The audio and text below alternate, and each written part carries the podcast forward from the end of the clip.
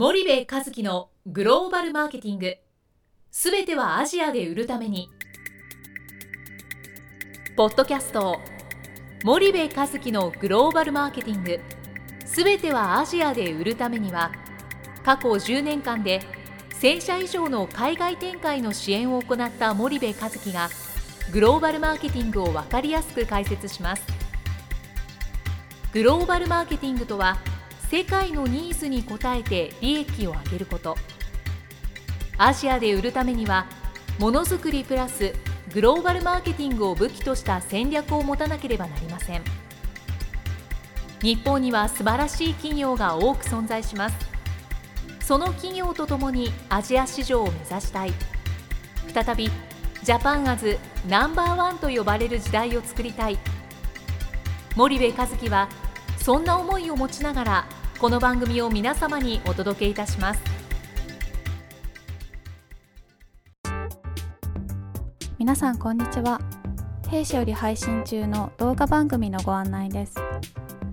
弊社ではスパイダーチャンネルという無料動画番組を配信しております。この動画番組は日本企業の海外販売チャンネル構築のノウハウを無料でお届けする番組です。またグローバルビジネスに関するさまざまな情報もお伝えしています。毎週火曜日金曜日の週2回配信。iTunes 内ポッドキャストにてご覧いただけます。iTunes にて番組タイトル名スパイダーチャンネル。大文字で SPYDERCHANNEL と検索ください。自動で最新動画がお手元に届く購読手続きが行えます。ぜひご覧ください。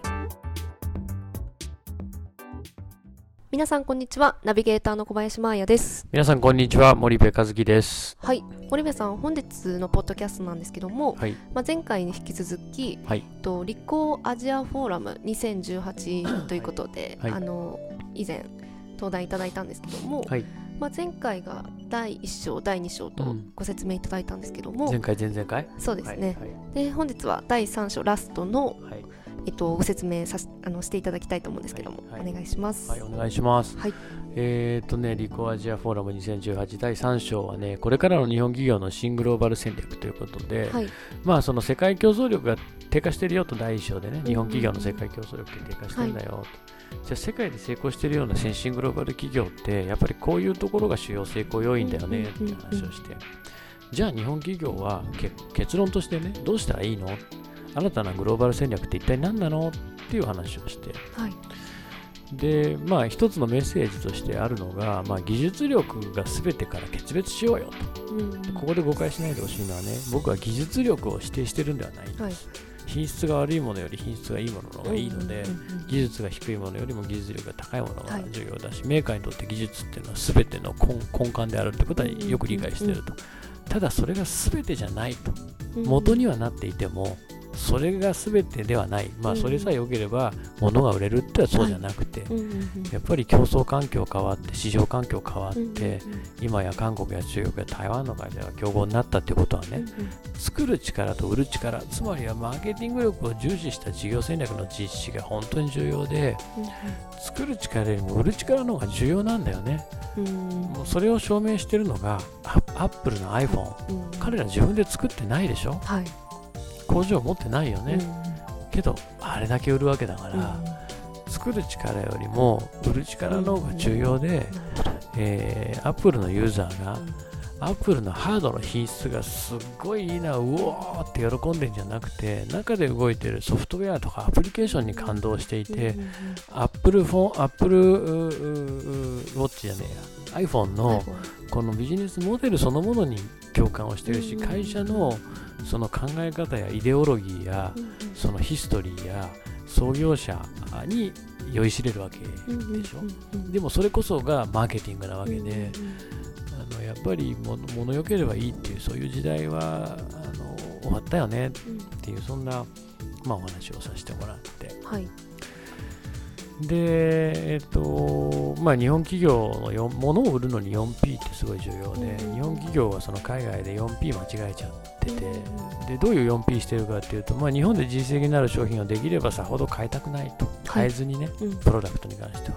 でプライスに関しては少しは安くするけど日本と同じぐらいの価格でうん。プレイスに関しては日本で慣れ親しんだ近代小売を中心に、えープロモーションはできれば実績が出るまで投資はせずうんにうん。やりたいと、うんでそうなってくると当然必然的に中間層には売れないから、うんうん。ターゲットが富裕層になっていって、うんうん。えー儲からないスパイラルに陥っていくと。はい。で、えーますますプレミアムとかって言い出しちゃうんだよねなんだけど成功してる会社ってやっぱり中間層を絶対的にターゲットにしてるからプロダクトに関しても中間層を求める商品を中間層が賄える価格、で中間層が買いやすい売り場に並べて中間層が選びなる選びたくなるような仕掛け、しっかりしてますよってうんいうねうん。そんな話をして、はい。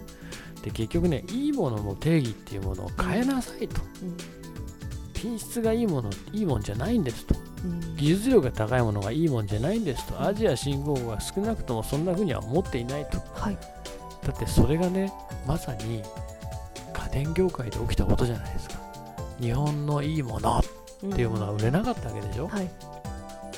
だからそれが決してあの FMCG にとって対岸の価値じゃなくてね、うんうん必ずしも日本のいいものが世界のいいものとは限らないよ、うんうん技術の高いもの品質のいいもの高機能なものがいいものじゃないよと、いいものの定義をやっぱり再設定していこうよと。いう話をしていて、うん。で、えっと、そういうことって全て根根源を正していくとねあの突き詰めていくとね企業活動の中心に何があるかってことなんですよ。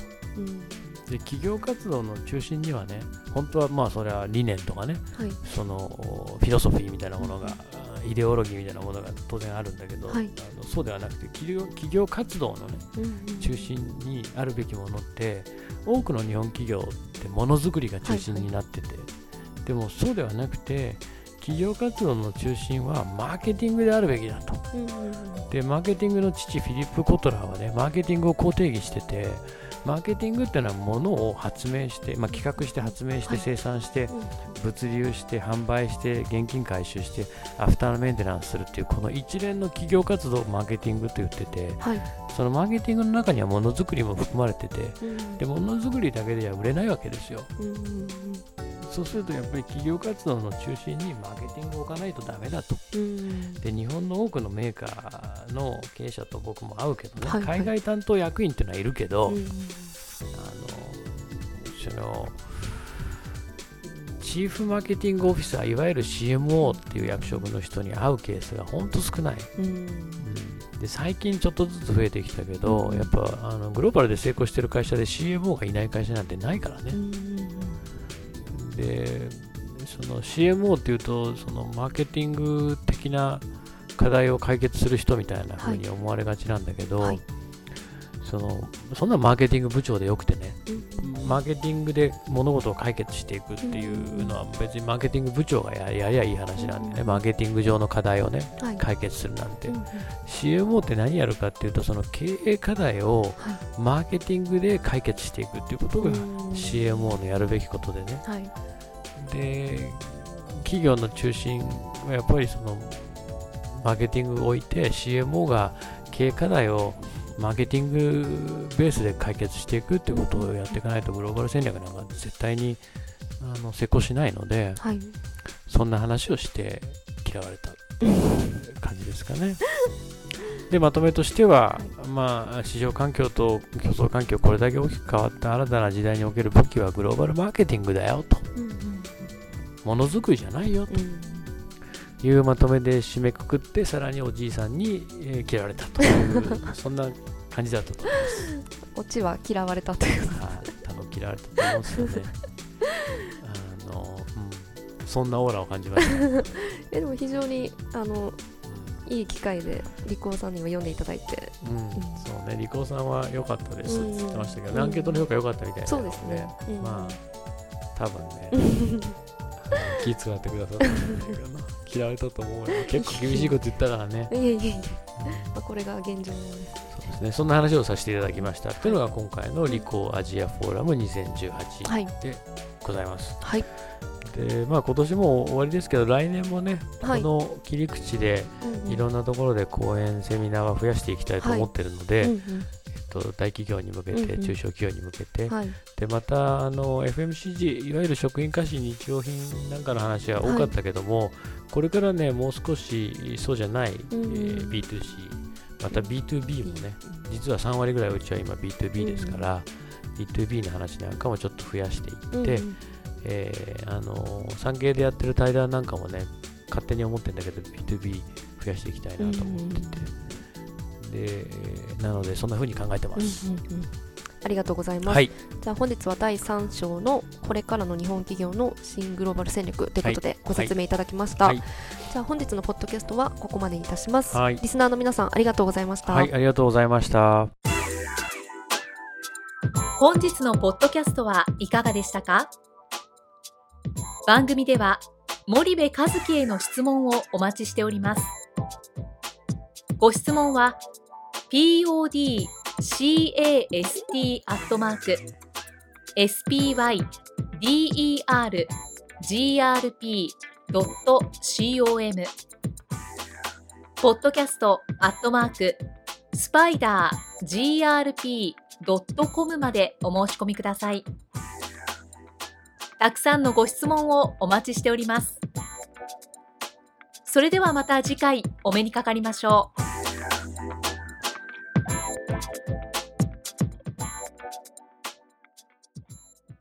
森部和樹のグローバルマーケティング。この番組はスパイダーグループの提供によりお送りしました。